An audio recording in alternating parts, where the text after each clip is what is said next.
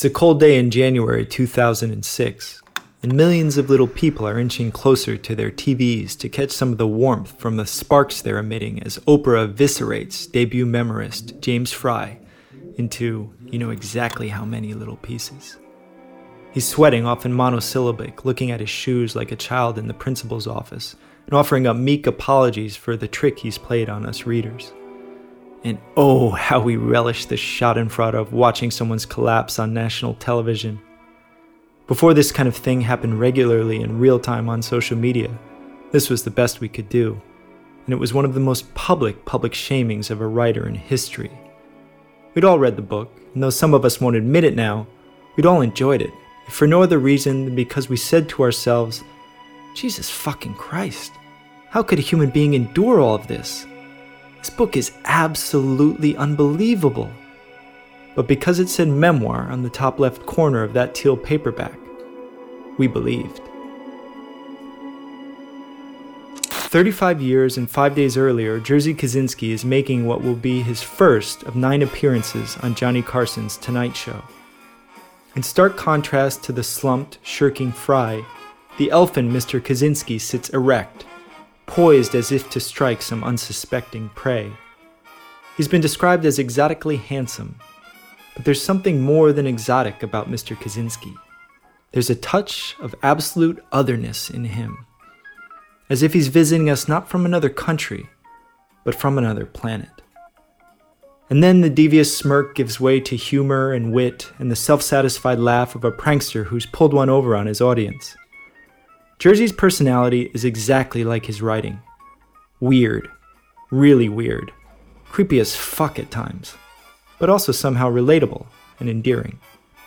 Tonight, he's talking to Johnny about his third novel, Being There, but the novel that got him to The Tonight Show, the one that built his reputation and helped him garner A list celebrity status, was his first, The Painted Bird, a so called autobiographical novel about a child who spends six years separated from his parents during World War II, alone, roaming the Polish countryside, witnessing and experiencing some of the most sadistic human behavior imaginable. When Kosinski first approached his publishers at Houghton Mifflin, he pitched it as an entirely true story.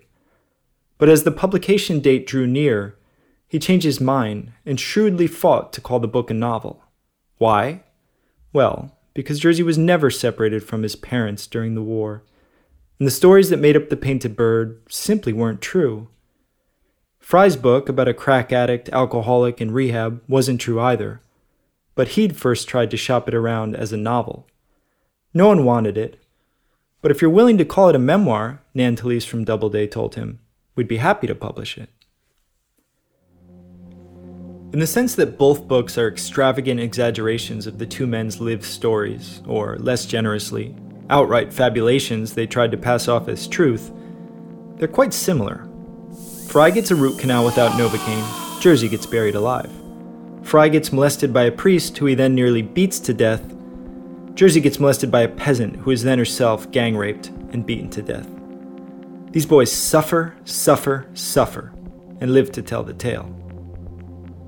Luckily for Jerzy, memoir didn't exist as a literary genre in the US in the 1960s. Because if it did, he'd have been pressured to publish it as one, and it'd be him getting excoriated by Oprah, not Frey. Well, Oprah was 11 years old in 1965, but you get my point. The questions persist. How much resemblance does The Painted Bird actually have to Jerzy's childhood? And in terms of how we regard the book today, how much does it actually matter? Finally, how much better is The Painted Bird than A Million Little Pieces? Okay, that one I'll answer right now. It is insert whatever hackneyed line you want about a million of something times better, that much better. Like a million slices of birthday cake or hits of crack times better than Frey's shitty book. In any case, it's not my birthday, and I don't even have one little crack rock, but I'm Corey Eastwood, a failing writer, bookseller, an aspiring memoirist who'd happily call my book a novel if that's what it took. And I'm Santiago Lemoine, failing writer, bookseller, and aspiring novelist, who wouldn't call my fiction a memoir because that definitely would not help it get published.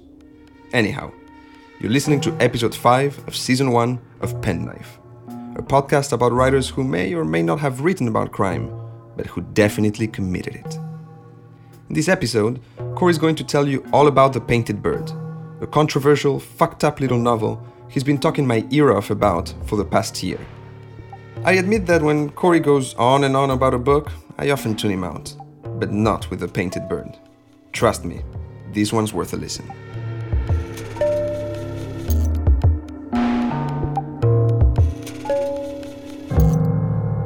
New York City, 1961.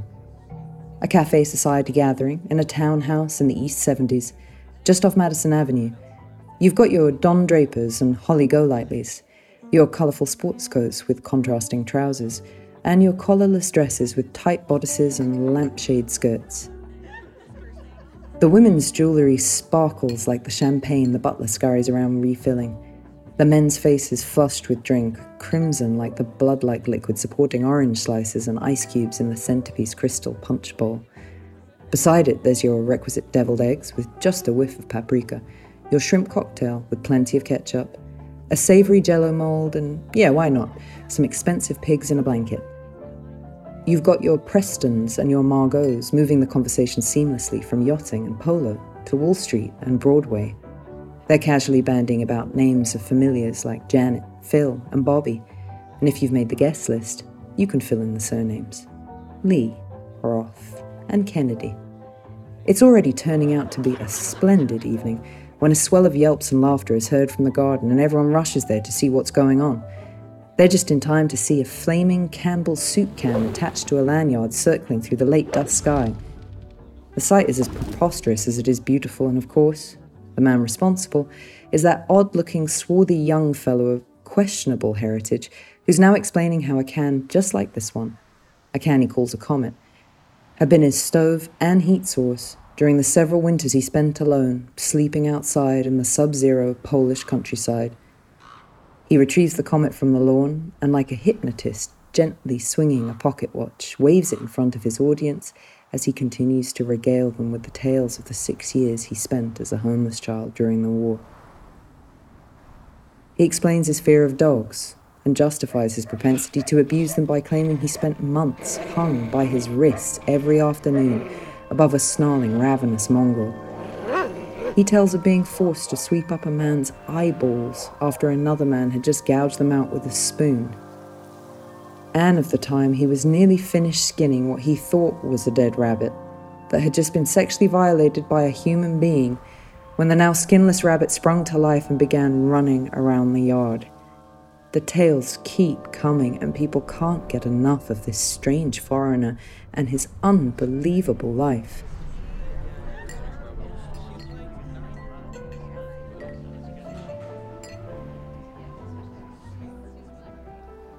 Perhaps, by the time Jerzy Kosinski put these tall tales to paper in what would become The Painted Bird, he'd told them so many times that he actually believed them himself.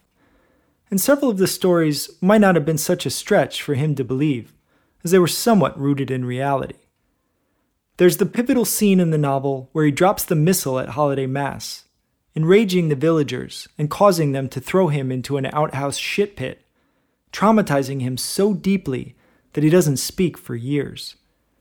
In real life, he also dropped the missal, but picked it up right away, wasn't disciplined, and never lost his speech.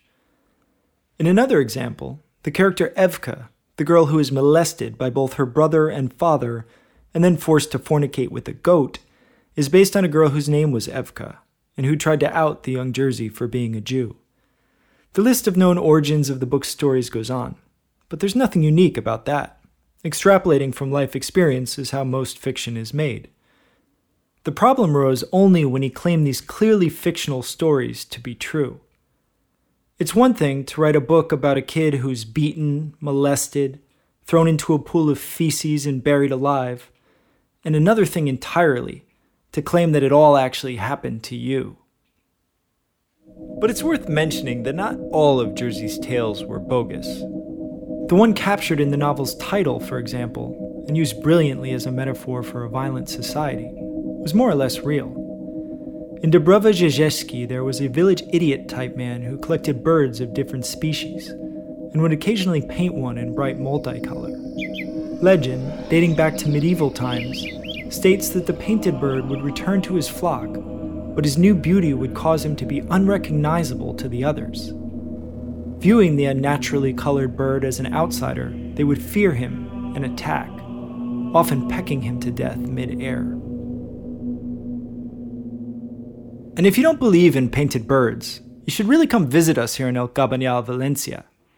The first time I saw one, I thought I'd just been spending far too much time with Kosinski, and therefore was imagining it. But it turns out that bird painting is pretty common practice for some of our neighbors here. The main one I see around is a pigeon, an enormous male the size of a fucking goose. He's drenched in hot pink paint, but despite that not so flattering color, nobody is fucking with that guy. He's twice the size of all the other unpainted birds and I like to think that perhaps the barrio's bird painters have matured into animal rights activists, who limit their artistry only to the pigeons that can clearly defend themselves against all assailants. Or perhaps it's the other way around, and the reason El Cabanyal's skyline is filled with painted pigeons is that the birds have matured and are less prejudiced than they were in Kosinski's days. Now, maybe, they're less likely to judge each other by the color of their feathers. There are so many fascinating things about the painted bird, and one of my favorites is that the massive controversy over its veracity might not even be its biggest controversy. There's an equally damning one about the way the novel was written.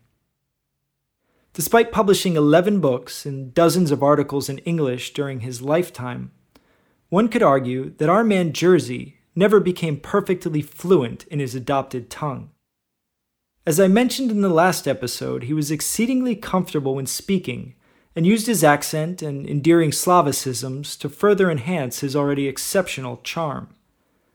But his written word suffered from small errors, such as the omission of articles and the clustering of modifiers, the kind of tiny mistakes most non native speakers are prone to make. Studying his various writings, it seems rather obvious those which he did with lots of editorial help and those which he composed himself with minimal assistance. At his best, in his novel Steps, he masters an eerily subtle and starkly minimalist style. At his worst, in, say, his novel Pinball, Jerzy reads like an Eastern European caricature, like a Sasha from Everything's Illuminated, or a Borat without the humor. Here's a taste from his 1988 essay, Restoring a Polish Jewish Soul on getting ready to go to Poland. Packing my knapsack, a pack of memory chips loaded with memories, and chipped by time, I take off for Poland. On arriving, by speaking Polish to anyone I choose, my touchdown in Poland touches the deepest me. Upon meeting his adopted brother. While in the intervening years, with the Iron Curtain intervening, Henrik and I seldom talked on the phone or wrote to one another. Now, arm in arm, tir in tir, we bend in double sorrow over the double grave of our parents. To me, this essay reads not so much as bad writing, but as a non native speaker who stumbles on silly word plays because, over 30 years after arriving in the US, he still doesn't fully grasp the rhythm and nuance of the English language. Let there be no debate. Jerzy Kosinski was a brilliant thinker and storyteller. But this essay which was published in the New York Times, by the way, is simply embarrassing, and it's by no means unique. The second half of his career was filled with this kind of garbage. When he began writing, Jerzy was well aware of his English language shortcomings. And if you remember from the last episode, he wrote his first books in Polish under a pseudonym, and then had them translated without giving the translators credit. That could have been a way to proceed with The Painted Bird, but he recognized early on that finding someone to translate the novel without taking credit would be difficult. He could do it the normal way, which would be to write the book in Polish, then openly find a translator to render it into English. But back then, works in translation were valued much less than they are today.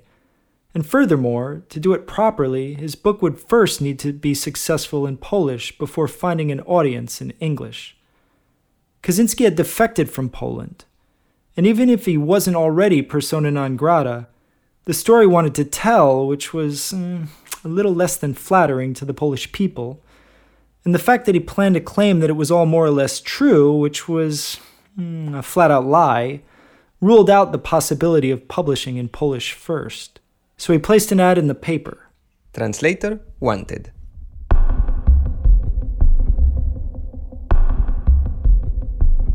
How do you convince someone to translate your novel on the down low? The easy answer is money, of course. Lots of it. Money can buy all sorts of silence. But there were several problems with that solution. First, though Kosinski was married to a millionaire, he didn't quite have full access to her checking account. And second, what if, for instance, his book went on to be one of the all time classics of Holocaust literature? What if he went on to win the National Book Award and become one of the most famous novelists in the US? Buying silence was one thing, but guaranteeing it for years to come? Not so easy.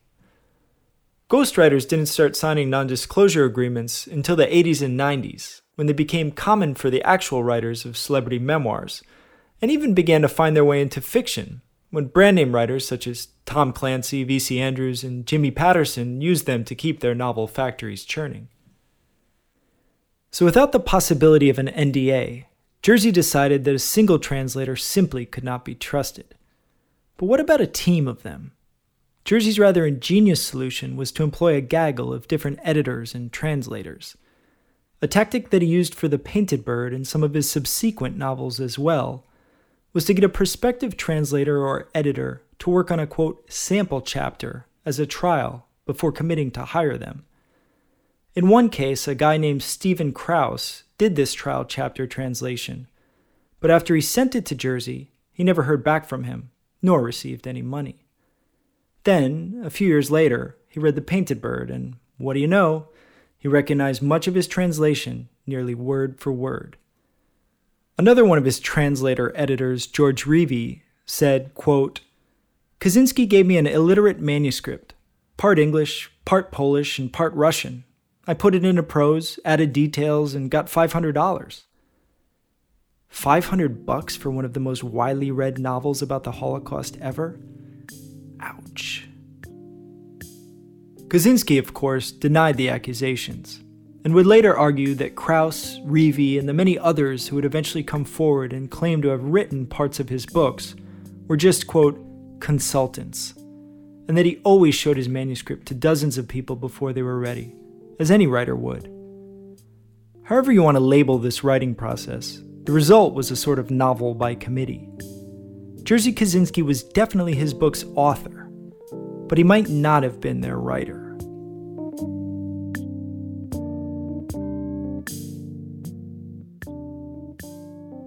Years later, when Kosinski's fame had grown to such an extent that his novels began to be put under a microscope, critics would point out inconsistencies in the voice of his work.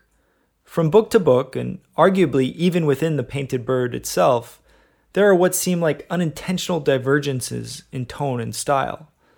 Sure, most writers change it up every now and then. Some, like China Miéville or Kazuo Ishiguro, can completely reinvent themselves, and others, like, say, Paul Auster or Salman Rushdie, let fame go to their head and believe that every piece of garbage that comes from their pen is publishable.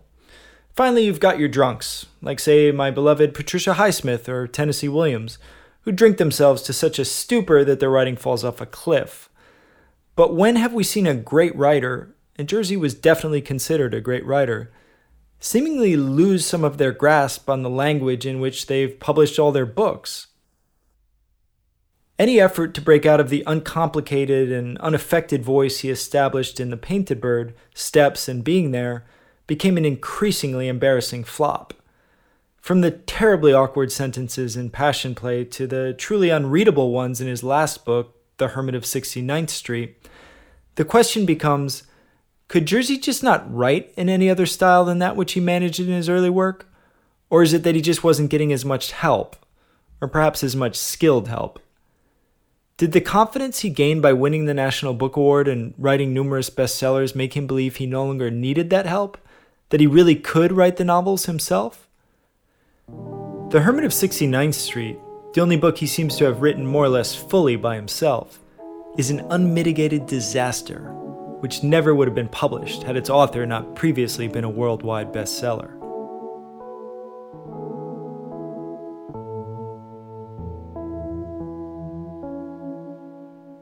Regardless of why the books got worse, there's one thing about them that's inarguable. They are all Jerzy Kosinski's.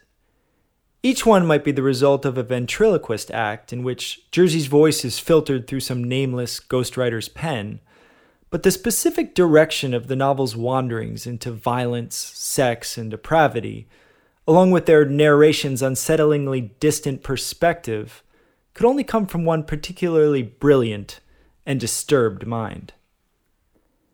And if Kosinski was their sole author, that is, as long as he didn't plagiarize them, which, as we'll learn in a future episode, is a big if in the case of his novel being there, then what does it matter how and by whom the books were written?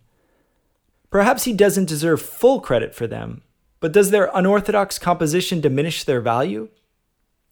Jerzy sort of answered that question at a talk in Amsterdam less than a year before his death. When he mentions the Village Voice in this clip, he's referring to a 1982 article that outed him for using ghostwriters.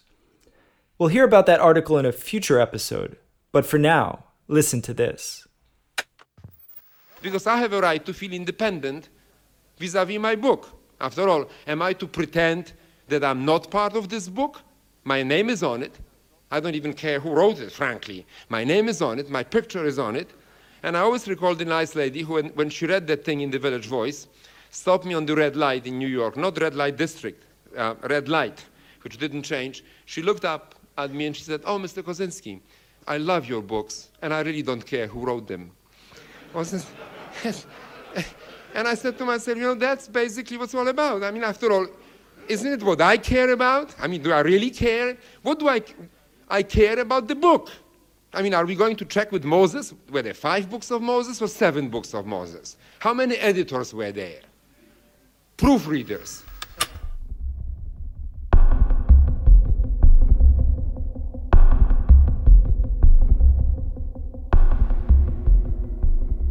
Santi, you still there? Yep. Question for you. How did you, as a Carver fan, feel when the original version of what we talk about when we talk about love was released a few years ago? Mm, well, definitely didn't read like a Carver book. You know, it was sort of disappointing. Exactly. The minimalist style he's known for and the style his MFA disciples have been aping for decades is absent. The version we all read and tried to emulate had as much Gordon Lish in it as it did Raymond Carver. Yeah. Well, basically, the biggest influence on US prose style in the last 40 years didn't really create the very style he's known and revered for. Yeah, it's not entirely his own. But then again, movies and music are also clearly art by committee. Yeah, sure, but they're recognized as such. I mean, there are some stories of authors who've refused editors, Hemingway, of course. But we all know that these days, everything we're reading, unless maybe if it's self published, has gone through many edits and therefore is not just work of one person.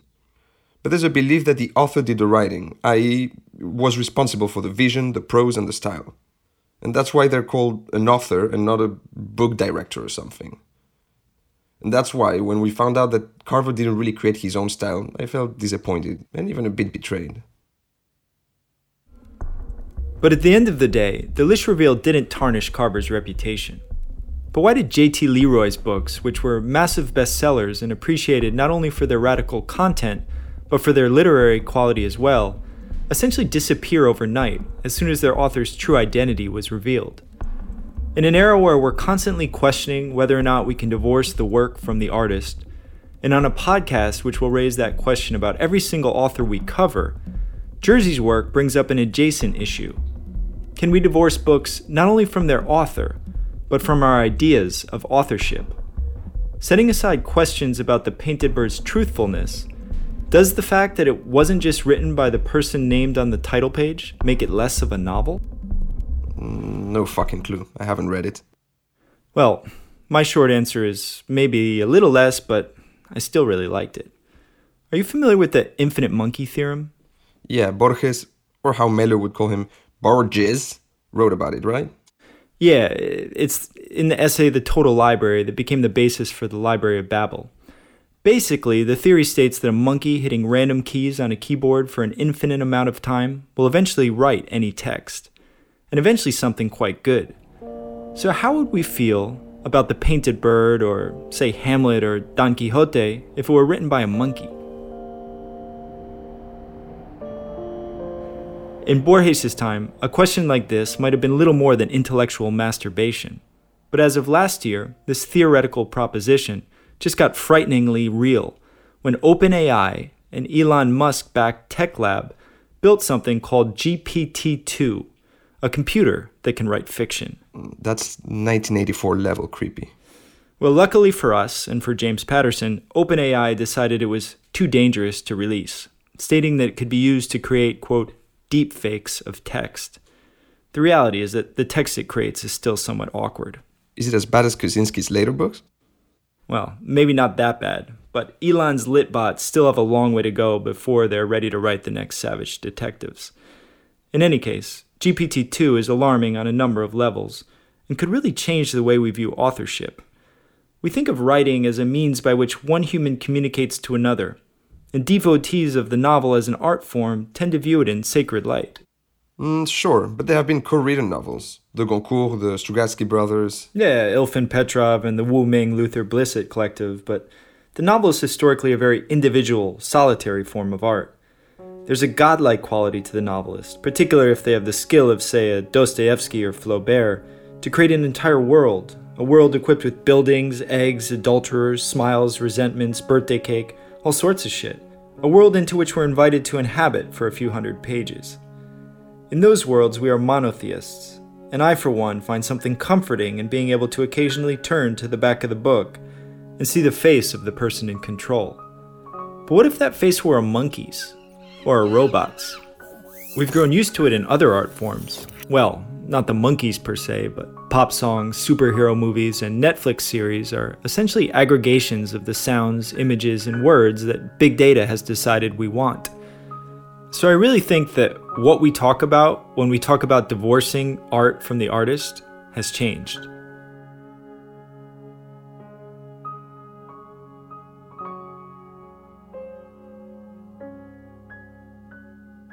When the book was finished and Kosinski started to shop it around, he assured his editors at Houghton Mifflin that it was all true. Okay, they said, then let's call it an autobiography. At that point, Kosinski changed his tune. He knew it was too risky to pass off a bunch of fabrications as truth, especially when some of them could be fact checked. So his approach was to deny that his book was autobiography, while also refusing to deny that it was not. Kosinski was so worried about the autobiographical claims in his book being proven false that he got his mom, Elzbieta, you'll remember her as the buxom pianist who only slept with her son in his novels, to both publicly and privately write letters for him, where she actually corroborated the completely bogus story that she'd lost him for six years during the Holocaust. In a 1982 interview, Kosinski said, Thank goodness novelists die because their biographies die with them. He was making a point for judging novels solely on their merit and not by what they might say about their authors' lives, or, conversely, what their authors' lives might say about them. So I have to jump in again because there's this interesting parallel to Mailer. Both men made a name for themselves writing books which they presented as being very much based on their lives. Then, after a certain point, and only when it suited them, they both jumped on the you gotta divorce the art from the artist bandwagon. Yeah, after years of writing books filled with what he called a degree of treacherous behavior. But what he really should have called a fucking shitload of treacherous behavior. He was sick of people thinking he was a serial rapist and murderer. In the same interview, he recounted a question he supposedly received from a student during a lecture. Mr. Kosinski, how many men have you actually killed, sir? Uh, you mean in Europe or in this country? In this country. In this country, I cannot tell you, because I would still be liable. Later in the interview, Kosinski complained. People will not sit next to me at dinner because they feel that clearly, if these men write from life, what kind of life is this? I'm all for fiction writers being able to write whatever they want, but if you're going to claim that it's real, you shouldn't get mad at readers who can't decipher between fact and fiction and therefore assume you're a completely depraved psycho killer. The October 1965 first printing of The Painted Bird is, from a reader's perspective, fascinating, and from a bookseller's perspective, extremely rare and valuable. Prices on AbeBooks, which by the way is now owned by Amazon, start at 100 bucks. There are two reasons for this. The first is that this edition contains a somewhat censored version of the text, as Houghton Mifflin forced Kosinski to cut some of the most gruesome details. But by the time the book went to paperback, the expurgated text was restored, and all further editions have retained full gory glory. Secondly, the first printing contained an epilogue, which would be cut from all further printings. It stated that the boy grew up, rejected Soviet rule, and escaped to a free society therefore suggesting a direct connection between the boy in the story and the man who wrote the book. It was essentially an I live to tell the tale claim, and though it would be cut from all further versions, it would cause problems for Jerzy years later, when the book's veracity began to come into question. Regardless of whether or not people believed his book, they loved it. Reviews were overwhelmingly positive, some glowing. One compared it to Anne Frank's diary and Elie Wiesel, writing for the New York Times, wrote it was a quote, poignant first person account that transcends confession. In an interview after Kosinski's death, Wiesel said, I thought the book was fiction, and when Jerzy told me it was autobiography, I tore up my review and wrote one a thousand times better.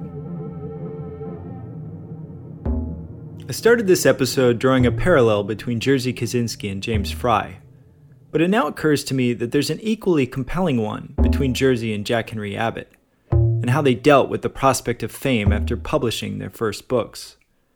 Both men had written unbelievably harrowing stories about their lives spent outside of the society that was now celebrating them. And both men carried with them deep emotional scars from the experiences they'd written about. But unlike Abbott, Jerzy was highly socially adept a master of camouflage and disguise, and instead of awkwardly hiding in the corner at parties and then senselessly killing someone at the peak moment of his writerly fame, Jerzy was able to mask his childhood scars and parlay his newfound success into even bigger and better things. But the damage was done, and no matter how good Jerzy was at hiding the truth of his past, both the lies and the real trauma, it was still there and would eventually come back to haunt him.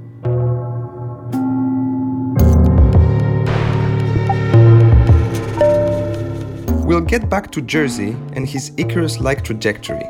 But first, I'm going to tell you a story about a man named Norman Mailer who also flew a bit too close to the sun, and the little party he threw back in November 1960. A party that put his wife in intensive care and his own ass in the Bellevue psych ward. That's next week on Penknife.